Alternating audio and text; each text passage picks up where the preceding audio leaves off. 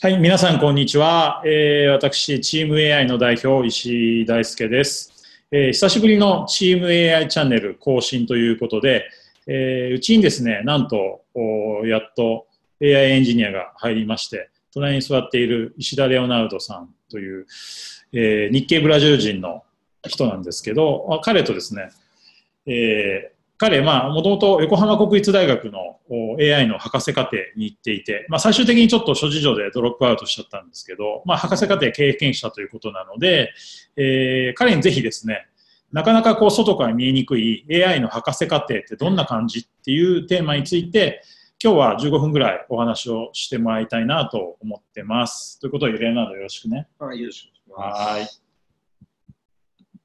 で、自己紹介、まあちょっといつも見ていただいている方もいると思うので、ここは簡単に、えー、スキップしたいんですけれども、えー、我々のニュースとしてはですね、えー、今、スタートアップスクールという、あのアメリカの Y コンビネーターというアクセレレーターがあるんですけれども、そこのに合格して、えー、オンラインで指導を受けてまして、まあ、シンゴバレーの本当にあの一流のメンターの方々に指導をもらってて、あの自社サービス作ってるんですけど、まあ、非常に面白いです。あのまあ、だんだん発表はしていくんですけど、期待していただければなと思います。あと、10月17日にですね、え私がまあ年始から準備していた機械学習エンジニアになりたい人のための本というのを、えー、省営者さんから発売しますので、えー、これはですね、AI エンジニアになりたい人のためのキャリアガイドということで、このジャンルの本は他にないなと思っていて、まあ、チーム AI のですね、5000人のコミュニティメンバーのまあ、いただいた知恵を凝縮させたような本になってますので、また見ていただければなと思います。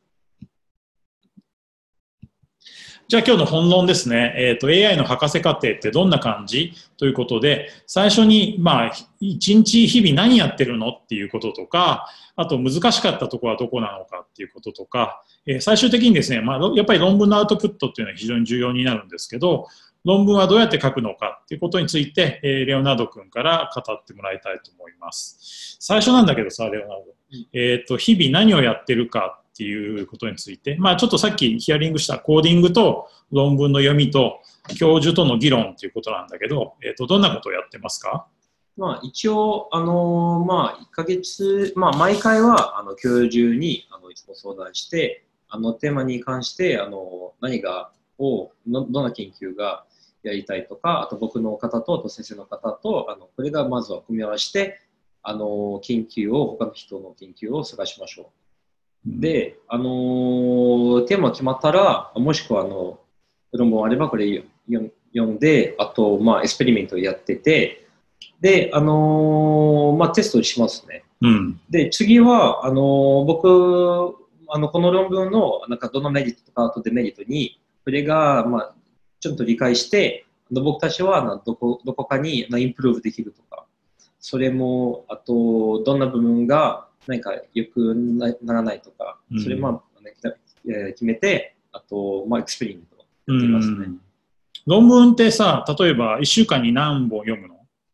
まあ一応、まあいつもな、あのー、まあ1週間に、まあ5、5枚ぐらいで。じゃあ1日1枚だね。うん。もうしっかり読むんだよね。まあそうですね。全部読むんだよね。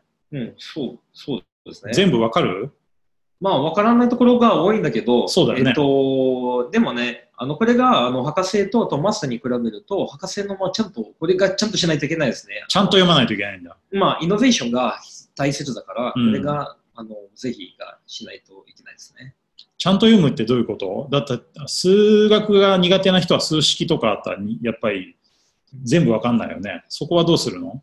まあ、それが自分できんあの勉強しないといけないし、あと、うん、まあ、先生もいつも切雑で来るんですけど、うん、あのでも一応あの自分の自分の研究がになりますね。うん、あのこれが僕の教授の前の元の先生いつも言ってるのは、あの博士とあとマスターに比べると、マスターのところはあの教授の先生からあの研究に行います。あの博士の方は自分の研究がしないといけないですね。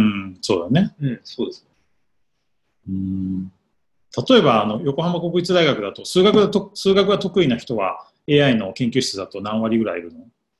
まあ、僕はあの環境情報学部にあの学学費にあのあの研究に入ってるんですけど、うん、えっと、どのあ多分三あの教授は3人と4人がうん。大きい研究研究室もあるんだけど、うん。何人ぐらいいたの？博士課程の人って横浜国立大学って何人いるの？多分研究室ごとにあの多分 2, 2, 2人と3人ぐらいですね。で研究室が4つぐらい？うん、まあ、研究室は僕のもとも僕の研あの先生はあのあとは引退してるんですけど、うん。前の僕の入った時にあの15人ぐらいですごい大きな研究室うですね。ん。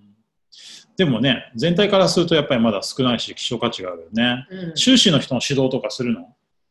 修士。マスターの人のメンタリングというかまあ、僕たちはあの協力してるんですけど、僕特に僕はあのコーディングにあの手伝ってくるんですけど、コーディングを手伝うの？あ僕あー教えてあげるんだ。あはい、僕はあの、まあ、コーディング経験があるんだから、うんこれができればあの助けていくうんつもうん。りですね。それは C 言語とか？Python も使うの？まあ、一般的に C、C++ と、あとマトラボが。マトラボね。はい。うん教授は結構手伝ってくれるの？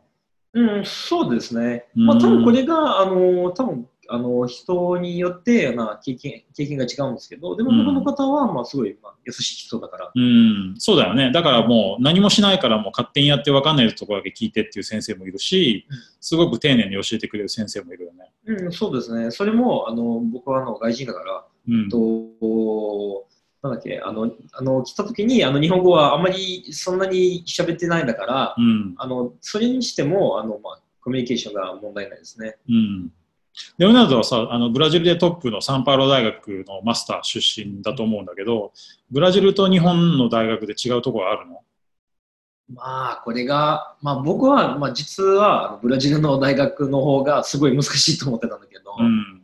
あの、まあ、トップ、あの、ブラジル中にあの一番のトップレベルなのに、あの、なんか、でかい大学だから、みんな先生は、あの、人気だからね。人気っていうのは、あの、有名な先生でしたら、うん。あと、研究はもうちゃんとあの一番の新しいイノベーションがうん。あるんですね。まあ、これがこっちと日本に比べると、日本の方がもっとあの協力、なんか大学からのもっと協力あるのかですね、あの手伝ってくるとか。ああ、日本の大学の方がサポートがあるんだ。うん、そうですね。ブラジルの方が、まあだから欧米型なんだよね。当たり前だけどね。うん、そうですね。なんかこれがあの先生先生の話ではないんだけど、大学からのサポートがうんあの日本の方がいいと思ってたんですね。そしたらサンパウロ大学のマスターは卒業できない人もいっぱいいるの？うんドロップアウトあしちゃう人、うん厳しいんだよね。まあそうですね。あとさ、2番目のポイントで、ハードなところはっていうとこことなんだけど、えっとまあ、さっき聞いたのは論文のアウトプットとか、まあ、特にやっぱジャーナルレベルに出さないといけないっていうところがハードだっていうことなんだけど、論文はさ、さ例えば、え1年間に何本出すの？自分では。論文は僕のあの僕の実は僕の失敗理由はあのジャーナルが出せなかったんですね。あ、ジャーナルに通らなかったんだ。うんそうですね。論文は conference を僕はあの多分 5, 回にあの、うん発表できましたのに、うん。あのジャーナルのところがあの review は全然違うんですね。うーんあのレベルはもっと厳しすぎて。例えばさ、論文は誰と書くの？教授と1対1で書くのか、な何人組ぐらいで書くの ?1 本の論文は。まあ一応僕の僕の研究に対してあの自分だけで書き一人での一人で書くのね。うん。まあ、それは大変だ。だよね。まあ大変ですね。僕はあの研究あの僕の研究室はあの人ごとにあの研究がバラバラにするんですけど、うん。だからこれが一人であのあのあの発表できるんですね。うんで、まあ教教授が指導してくれるんだよね。うん、そうですね。うん。まあ、ジャーナルは、まあ、全然違うの話ですね。うんあのージャーナルってさ、あんまりよく分かってないけど、ジャーナルって何のこと？ジャーナルは学術誌だ、ネイチャーとか、ネイチャーとか、それ、そのレベル。サイエンスとか、うん。あと何があるの？まあ、あの、i3e と、?I3E、i3e と、あと、なんだっけ、イルシバイルシバ。ー。うん、うんそうですね。これがすごいあの高いレベルです。うんですから、まあ、これがもうちょっと半端な、あの、パブリッシャーもあるんだけど、うんでもそれが出さない方がいいですね。落ちるからね。まあ、落ちる落ちても、あと、まあ、怪しい研究も混ぜてるんだから、自分のあの？あの評価が下がるんですね。うんうんうん。うん。通りやすいジャーナルはないの？日本のやつとか。まあ、取りやすいは、まあ、これが、あの、コミあのコミティ、あの、コミテの委員のにに対して、これが、コミッティのね？うん、それがか、あの、の、なんかレビューの厳しいとか、それが変わるんだけど、うんでも一般的にジャーナルは全然違うんですね。うんあの、すごい厳しいな、レビューが来るから。でもさ、ドクターコースって世界中にすごいたくさんあると思うんだけど、全員がジャーナルに出さないといけないんだったら全全員結構大変なんじゃない？うん、そうですね。だから、これが自分の研究は、まあ、新しいなのに、あの、コミュニティめ、コミュニティは、あの、評価ができないのか、あの、うんまあ、絶対失敗しちゃうんですね。うん。なるほどね。うんちょっと待ってくださいね。ジャーナルね。うん。やっぱりネイチャーとかに出すのはすごいよね。当たり前だけどね。そうですね。じゃあ最後のパートなんですけど、論文書く書くっていうけど、まあ皆さん読む方やっぱりたまにいると思うんですけど、論文書いたことがある人ってすごく少ないと思うんですけど、論文書くために何が大事かっていうことで、さっき彼が言ってたのが、えっと、先生とか研究室とのコミュニケーション。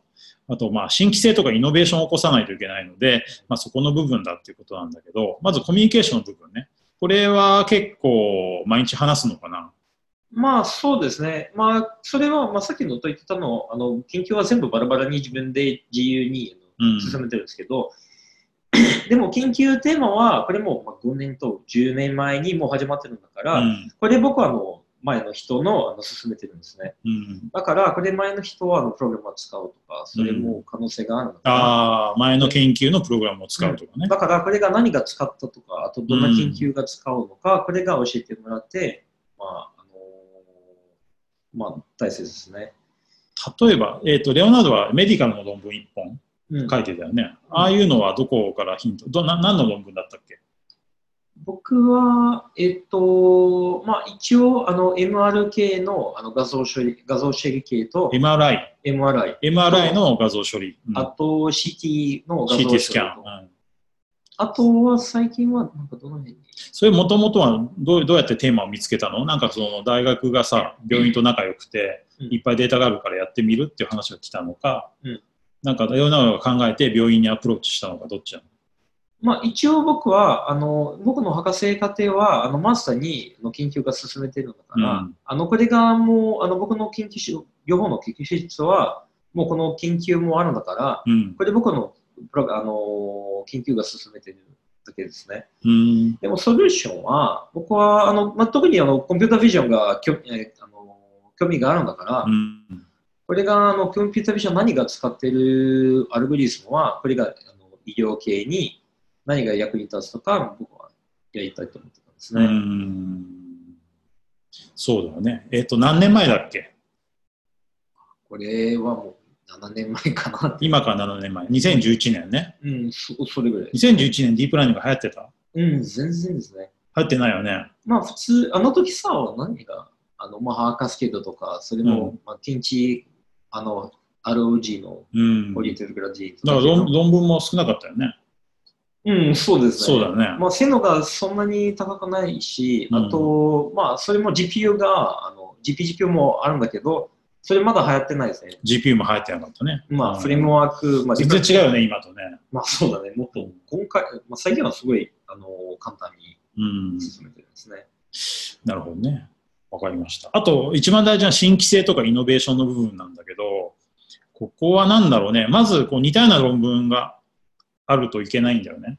まあ、確かに、これが新しいい。コンセプトを、まあ特許じゃないけどさ、なんか完全に新しいことをやらないといけないんだよね。うん、そうですね。これが、あの、まあ、論文は、まずはいついつも、まず、あの、書くときに、うん、これが、あの、何が、他の人が何が研究したとか、なんか似てるところ、似てる研究も、それがちゃんと探してみて、うん、これがまとめて、あの、これと自分の、今の自分の結果を、他の人の結果を、に対して、これが何が、あの、メリットがあるのか、それが一番大切ですね。うんこれがしないと、あの、リビュアーとか、あと他の人が、それが、なんか、なんか、ね、全然に比べてないとか、メリットがないです。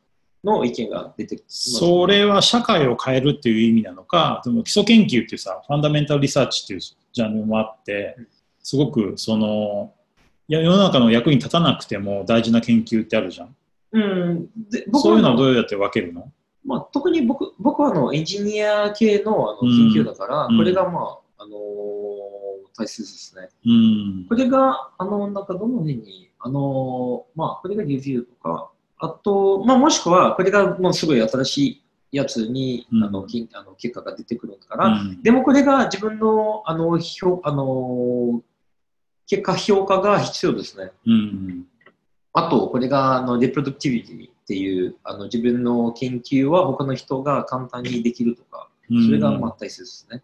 あリ再現性ね。うんリプロダクティビティね。うん最近だとやっぱ GitHub を参照してくださいっていう論文も出てきてると思うんだけど、ああいうのはまだ一部なんだよね。うんうん GitHub つけた方が、その用途が広がるって他の研究者の人が使いやすいからいいのかな、研究者の人にとっては。